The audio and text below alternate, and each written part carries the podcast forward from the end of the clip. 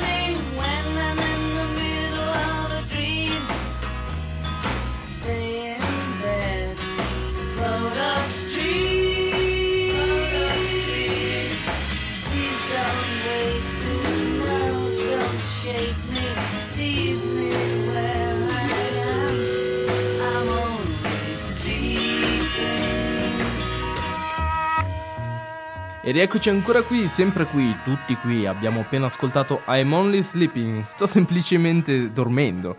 Una canzone composta da John Lennon e nel cui testo eh, racconta della, della, sua vita trascorsa a poltrire tra letto, sonno, letture e, ti, e televisione. Un impigrimento, se così si può dire, che è, è dovuto a, all'LSD, insomma. Perché come sappiamo faceva uso di droghe eh, molto spesso però che molto spesso per fortuna eh, contribuirono anche alla, alla, stesura di molte sue canzoni che, che, danno questo tocco in più se così si può dire. Però in ogni caso non è un pretesto per fare, per, per fare uso di droghe mi raccomando ascoltatori. Durante, durante l'incisione per sbaglio venne, venne mandato un pezzo alla rovescia ovvero è stato un incidente tecnico in cui una certa, una certa traccia sonora per caso venne, venne, riprodotta a ritroso. E George Harrison prese di ispirazione questo incidente, appunto, per comporre eh, l'assolo di chitarra come se fosse all'indietro, ma in realtà lui la, ehm, la suona normalmente, nel senso che non è un pezzo che George Harrison ha composto, l'ha suonato e dopo durante il missaggio è stato eh, riprodotto all'indietro, bensì George Harrison aveva direttamente messo giù questa, questo pezzo come se fosse una cosa, una cosa, tutta complicata, viaggi nel tempo ancora. Eh, tra un po' vedrete che spuntano i dinosauri nelle canzoni dei Beatles. Invece il prossimo pezzo ha una storia interessante nel senso che nel 1965 il musicista californiano David Crosby, membro dei Birds, fa conoscere a George, a George Harrison il celebre sitarista indiano Ravi Shankar da cui prese molte lezioni e che gli, do, eh, che, che gli, do, che gli diede diversi spunti per questo brano. Questo brano composto e cantato da George Harrison. Questo pezzo è quasi solo strumentale e i tamburelli, come sempre, come quasi sempre, sono suonati da Ringo. Quindi ecco voi Love You Too. Buon ascolto.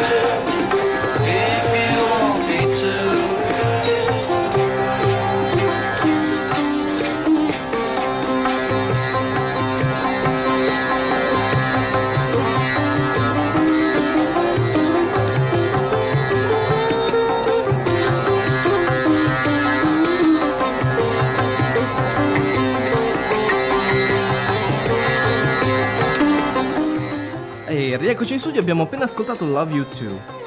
Ora, il prossimo pezzo, quello che sto per presentarvi, è la canzone preferita in assoluto da Paul McCartney, tra tutte quelle che ha scritto, quindi non stiamo parlando di un pezzo da nulla. Io sinceramente non lo metterei al primo posto tra tutte quelle che ha scritto perché sebbene sia molto bella, la, l'apprezzo, la, la gradisco molto, ha fatto dei pezzi più belli, è una mia opinione personale. Infatti lui, lui, dice che la mette addirittura al primo posto e mette Yesterday al secondo, quando Yesterday è stato definito da molti il suo miglior pezzo. Anche John Lennon, nonostante la, la rivalità musicale, se così la si può definire, tra i due, eh, la considera una delle sue preferite tra quelle scritte da, da Paul. Alcune sonorità di questa canzone sono simili a God Only Knows dei Beach Boys e prese ispirazione anche dalle melodie di Julia Stanley che è la mamma di, di John, che quando erano ragazzi, quando erano chitarristi in erba, insegnava loro varie melodie, varie sonorità. Comunque, ecco voi la canzone che si chiama, che si intitola Here, There and Everywhere, madonna la, la, la pronuncia, che significa qui, lì e ovunque. Buon ascolto.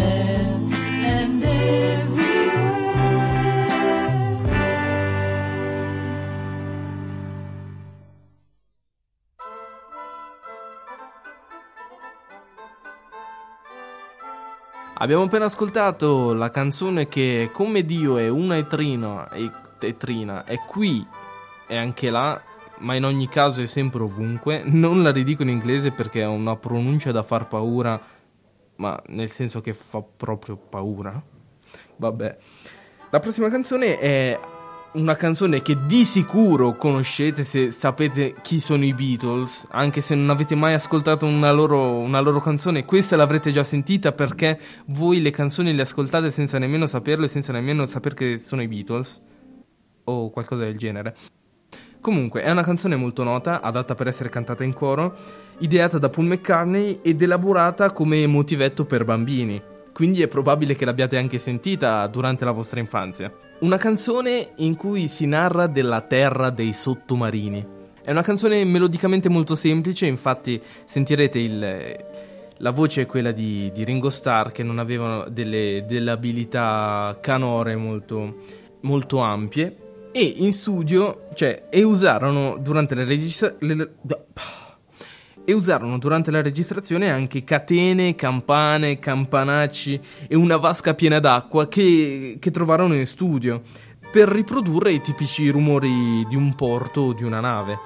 E infatti facevano anche rumori come fac- fa- facere, fa- far tintinnare dei bicchieri tra loro, soffiare i- attraverso una canna in un- una canna dell'acqua, o oh, non pensate male. Ok che erano drogati ma solo fino a un certo punto, una canzone per bambini. Dicevo, soffiavano in una canna dentro un secchio pieno d'acqua per um, riprodurre il suono delle bolle, eccetera, eccetera. E sentirete anche de- dei comandi navali molto simpatici, che, che è la voce di John Lennon. E questa canzone di cui vi sto parlando, che come sicuramente avrete già capito, è Yellow Submarine, sottomarino giallo. Buon ascolto! In the town where I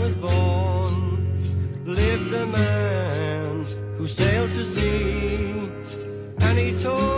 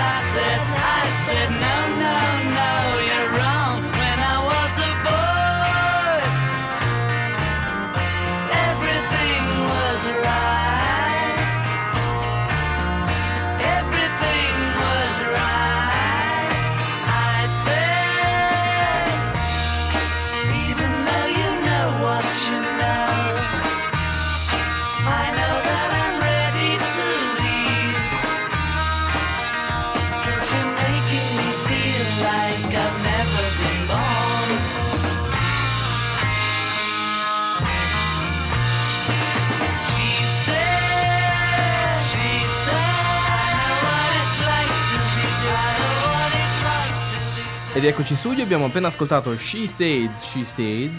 Io sono sempre Ed, non sono, sono sempre io, non sono cambiato, credo. E vabbè, era in una villa a Beverly Hills che si trovavano i Beatles quando John Lennon e George Harrison intrapresero un viaggio attraverso il fantastico mondo dell'LSD con l'attore statunitense Peter Fonda, che eh, aveva subito un gravissimo incidente con un'arma da fuoco quando era bambino e lo raccontava ai due men- mentre erano strafatti. Intanto dice- diceva I know what it's like to be dead, che significa so come ci si sente ad essere morti.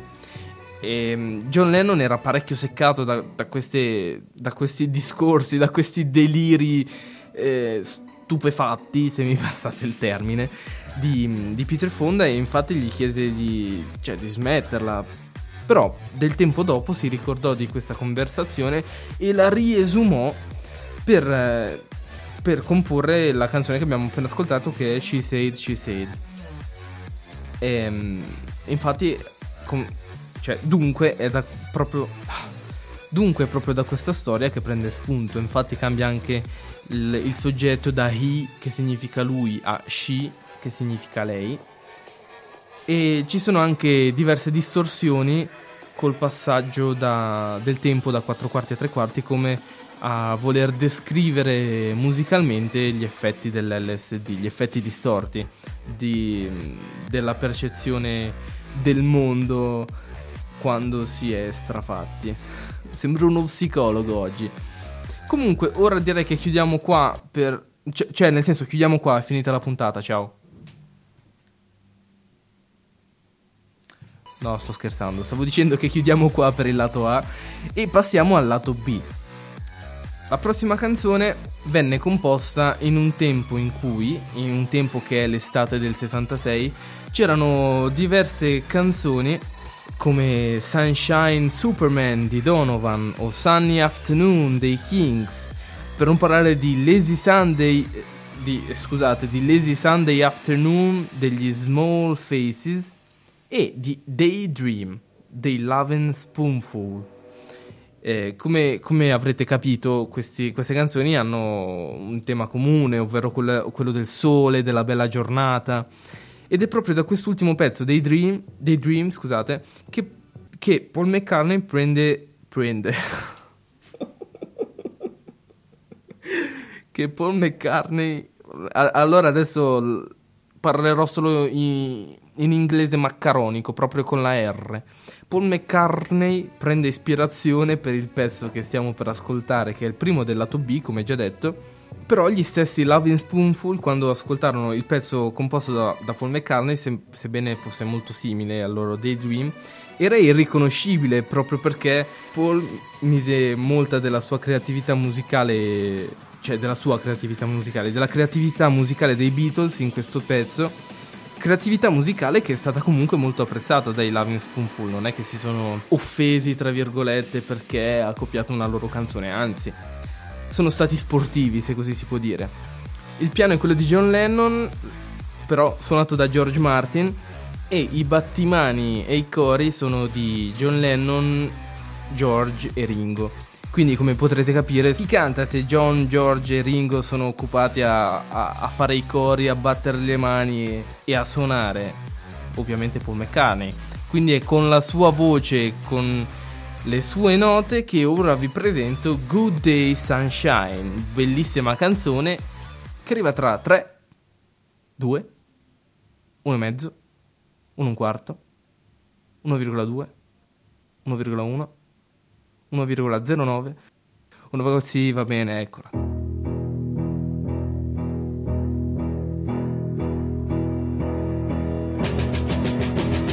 Good.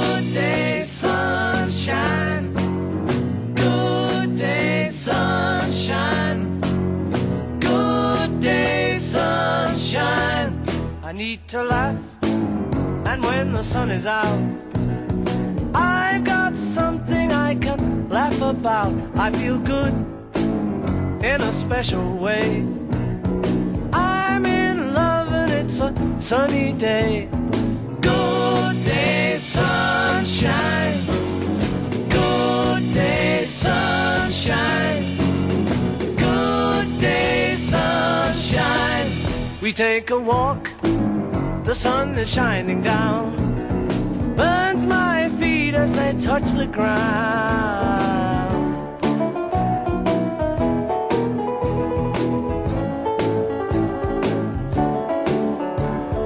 Good day, sunshine.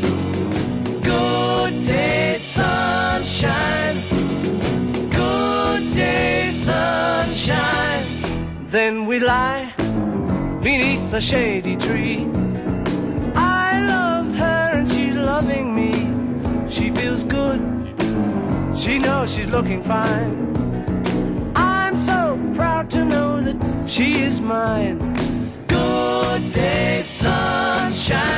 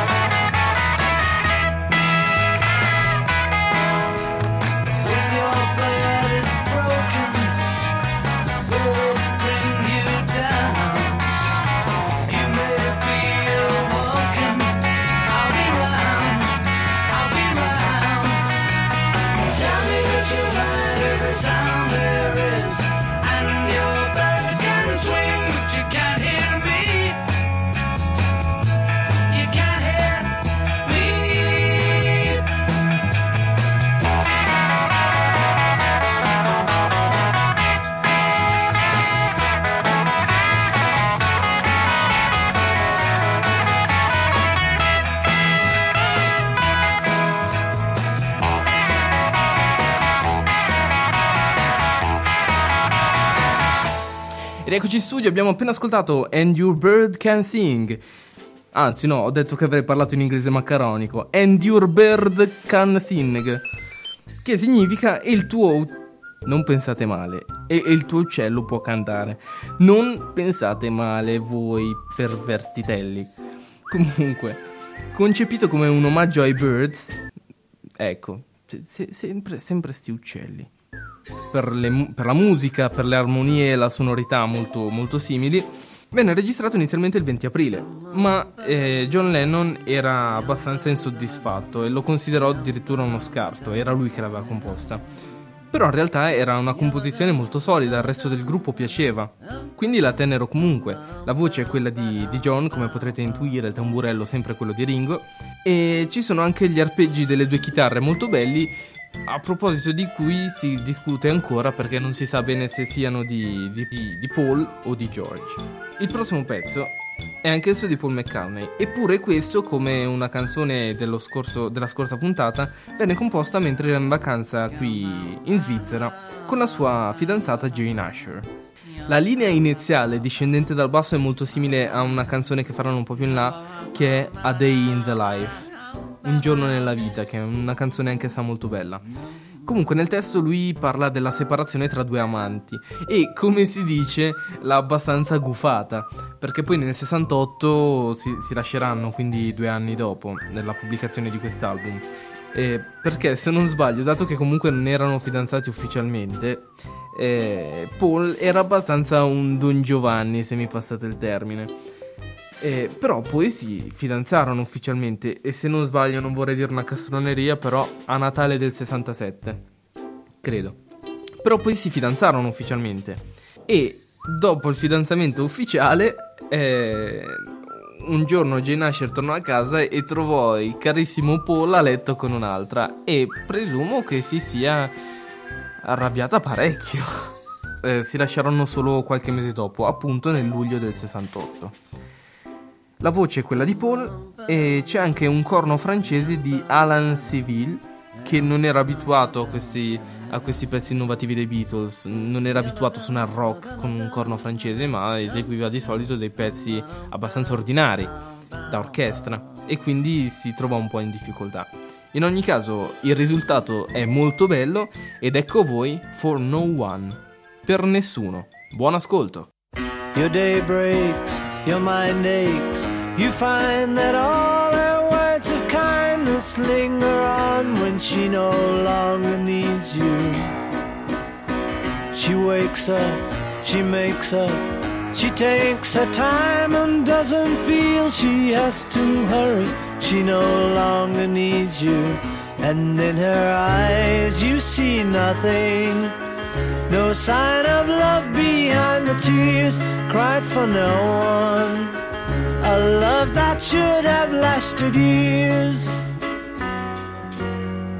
You want her, you need her, and yet you don't believe her when she says her love is dead.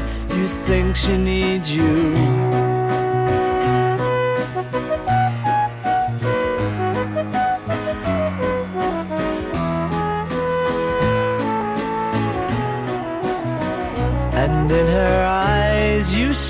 Nothing.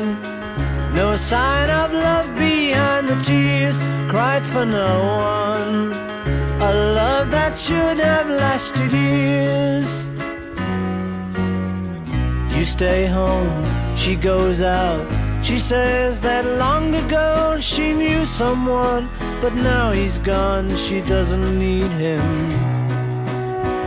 Your day breaks, your mind aches. There will be times she said we'll fill your head. You won't forget her, and in her eyes you see nothing. No sign of love behind the tears cried for no one. A love that should have lasted years.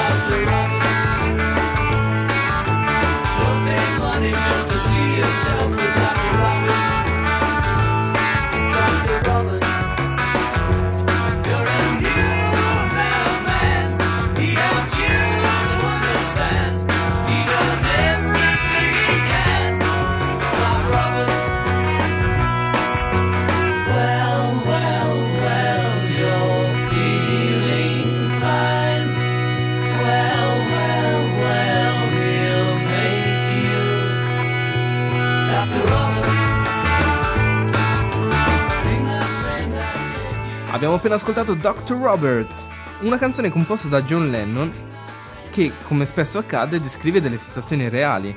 Infatti, negli USA, in quel, in quel periodo, c'erano diversi, ah, diversi, c'erano alcuni dottori che eh, curavano i propri clienti facendo uso non solo di medicine ma anche di stupefacenti. Ad esempio c'era il dottor Max Jacobson, conosciuto come dottor Feelgood, e- oppure Robert Fryman, e lo potevano fare perché all'epoca eh, non, erano, non era ancora un reato consumare droghe se in quantità, eh, in quantità limitate, insomma. Ed è proprio di- del secondo che ho citato, Robert Fryman, che poi John Lennon divente- divenne scusate, un cliente. Quindi è lui che ha composto questa canzone ed è proprio lui che canta. Invece il prossimo brano venne composto e viene cantato da George, mentre John e Paul eseguono i cori. Questa è la terza e ultima canzone di George Harrison in questo album. Nel testo viene, viene descritta, viene, viene declamata la difficoltà in certe circostanze di eh, razionalizzare il proprio pensiero e comunicarlo con chiarezza. Ora, non spaventatevi se non avete capito perché la prima volta che l'ho letto non l'ho capito neanch'io. Penso che signifi- significhi semplicemente che a volte è difficile riuscire a, a far sì che le proprie idee abbiano almeno un minimo di razionalità, ovvero che, ehm, che possano essere spiegate senza utilizzare aiuti dal paranormale o da- dall'ultraterreno addirittura. Adesso forse sto sparando un'enorme cavolata, però io l'ho intesa così. Comunque, in questa canzone ci sono anche sprazzi della filosofia indiana che si era ormai insediata in George Harrison che dopo essere stato affascinato da questo sitar eh, durante le riprese del film Help ha, se- ha cominciato sempre più a interessarsi alla cultura indiana e infatti lo sentirete in questa canzone ehm, cultura indiana che comunque crescerà sempre di più, nel, sempre di più in George Harrison. Quindi ecco voi I Want to Tell You. Buon ascolto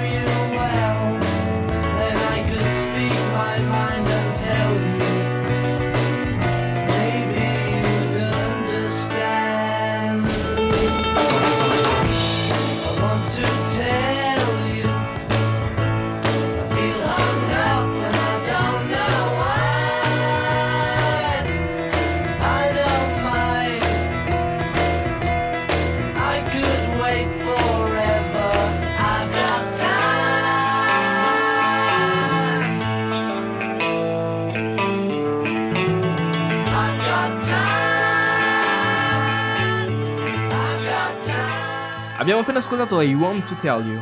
Per la prossima canzone furono necessarie ben 6 sedute di registrazione, quindi un patello.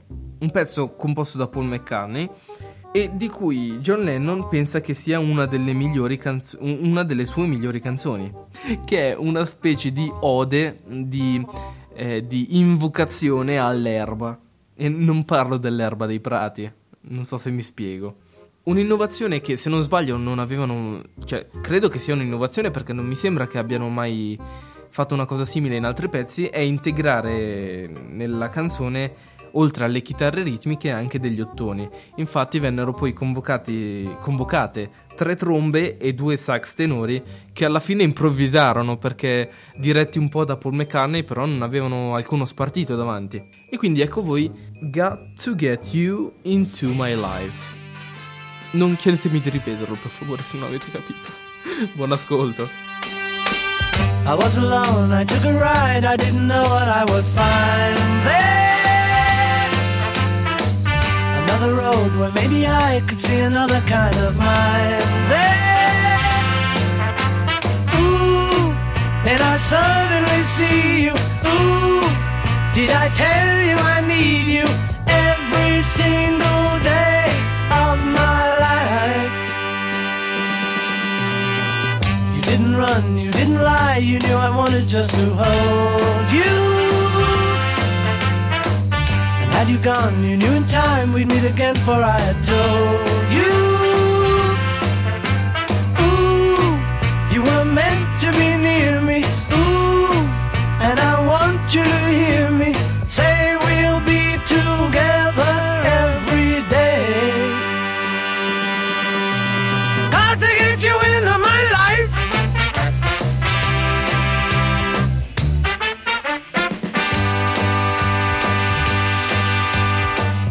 can I do? What can I be? When I'm with you, I wanna stay there. If I'm true, I'll never leave, and if I do, I know the way there. Ooh, and I suddenly see you. Ooh, did I tell you I need you every single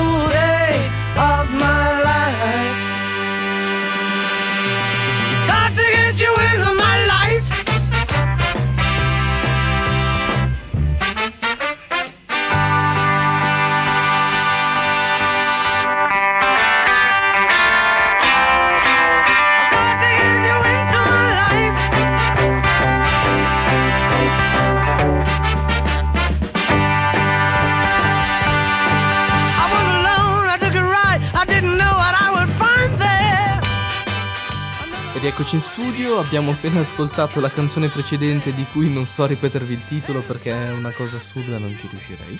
Siamo ormai vicinissimi al traguardo di questa puntata, infatti quello che vi presento è l'ultimo pezzo dell'album, dell'album Revolver, e però paradossalmente è il primo ad essere inciso, però è l'ultimo dell'album, così perché loro andava di farlo.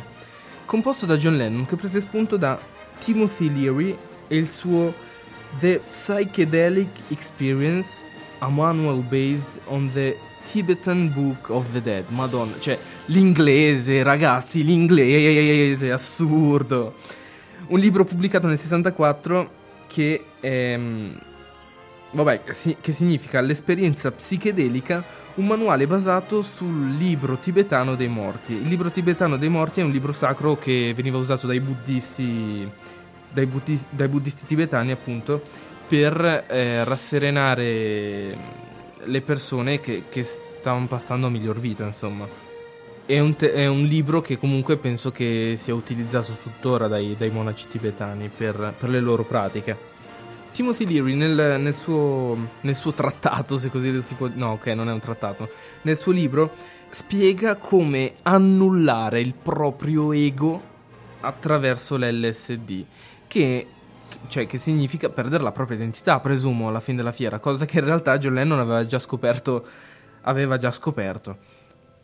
Quindi probabile- pro- è probabile che sia proprio per questo che, che abbia preso spunto, proprio perché leggendolo ehm, ci si è ritrovato, insomma. Il merito del titolo è di Ringo Starr che eh, è un'espressione che pronunciò lui in una conferenza stampa del 64. E questo è, è pure il brano, il brano di quest'album in cui c'è il più alto livello di sperimentalismo, lo sentirete, è un pezzo abbastanza strano. Infatti, cioè, un po' come tutti quelli che vi ho fatto sentire adesso, perché la maggior parte sono pezzi che non conoscevo, sarò sincero. A parte Good Day Sunshine, Here, There and Everywhere, e altre canzoni come eh, Eleanor Rigby, Yellow Submarine e Dr. Robert, le altre, sinceramente, prima di preparare questa puntata non le avevo mai sentite. E mm, ne sono stato stupito anch'io, infatti, quest'album presenta eh, delle sonorità molto diverse da quelle che siamo abituati a sentire dai Beatles. Comunque in questo pezzo potrete sentire ad esempio un suono che assomiglia a un gabbiano, che in realtà potrebbe essere una risata velocizzata, come altri suoni che furono eh, sperimentati da mm, Paul McCartney, che aveva un- una certa apparecchiatura, un certo registratore che distorse un po' i suoni. Infatti, tra, tra le cose che distorse ci sono anche ad esempio dei flauti, degli archi, eh, qualche accenno di orchestra e addirittura l'arpeggio di un sitar che lui cambiò, modificò per creare questi suoni molto molto bizzarri, se così si può dire, anche perché soprattutto per l'epoca le, le- appunto la, la gente degli anni 60 era abituata a tutt'altro tipo di musica, presumo. Però, nonostante, cioè sinceramente se io avessi vissuto in quell'epoca e dopo aver ascoltato tu- tutti questi album, tutti questi sei album già pubblicati dai Beatles, i loro singoli e quant'altro, una volta pubblicato questo io sarei rimasto abbastanza basito, ma, ma sinceramente. E invece, eh, questo è l'album più apprezzato di tutti, a quanto sembra. Quindi in ogni caso hanno fatto bene. La voce di John Lennon, che- di cui viene fatto un eco come simile alle voci di monaci tibetani, e anche la, la batteria ha questa sonorità mistica perché venne ricoperta la gran cassa della batteria con un maglione e il microfono venne messo proprio vicino. Infatti Ringo Starr quando dopo ascoltò la registrazione lui pensò che non se ne rendesse conto mentre suonava. Però era, era stato entusiasticamente stupito di queste sonorità, però gli piacquero molto appunto. In seguito John Lennon proverà un, un sentimento di... r- un sentimento di risentimento, attenzione, perché lui aveva proposto di eh, inserire dei veri cori di monaci tibetani, idea che però poi venne bocciata purtroppo. Quindi ecco voi l'ultimo pezzo di quest'album che è Tomorrow Never Knows, ovvero domani, ovvero no- non lo so sinceramente come si traduca, aiuto, buon ascolto.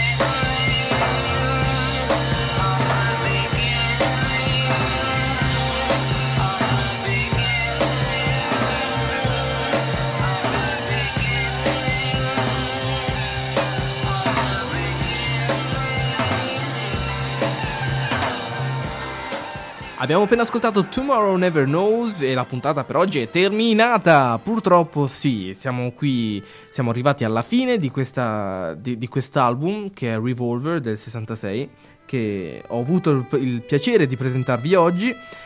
Ehm, in realtà è tutto, io vi auguro un'ottima serata, vi invito ad ascoltare le vecchie puntate su SoundCloud, su cui trovate non solo la mia rubrica, ma anche ad esempio In viaggio con Balbi e eh, la musica che ascolto, rispettivamente di Luca Balbi e Nicola Scattaneo, due miei colleghi qua in redazione, ma trovate pure le rubriche dei nostri colleghi di Radio Giangolciani del liceo di Lugano 1 e Radio Roccolin del liceo di Lugano 2. Delle rubriche che vi assicuro sono davvero davvero bellissime.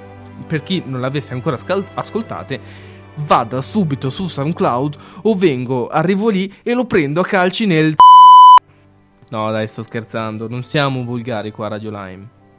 O non troppo almeno.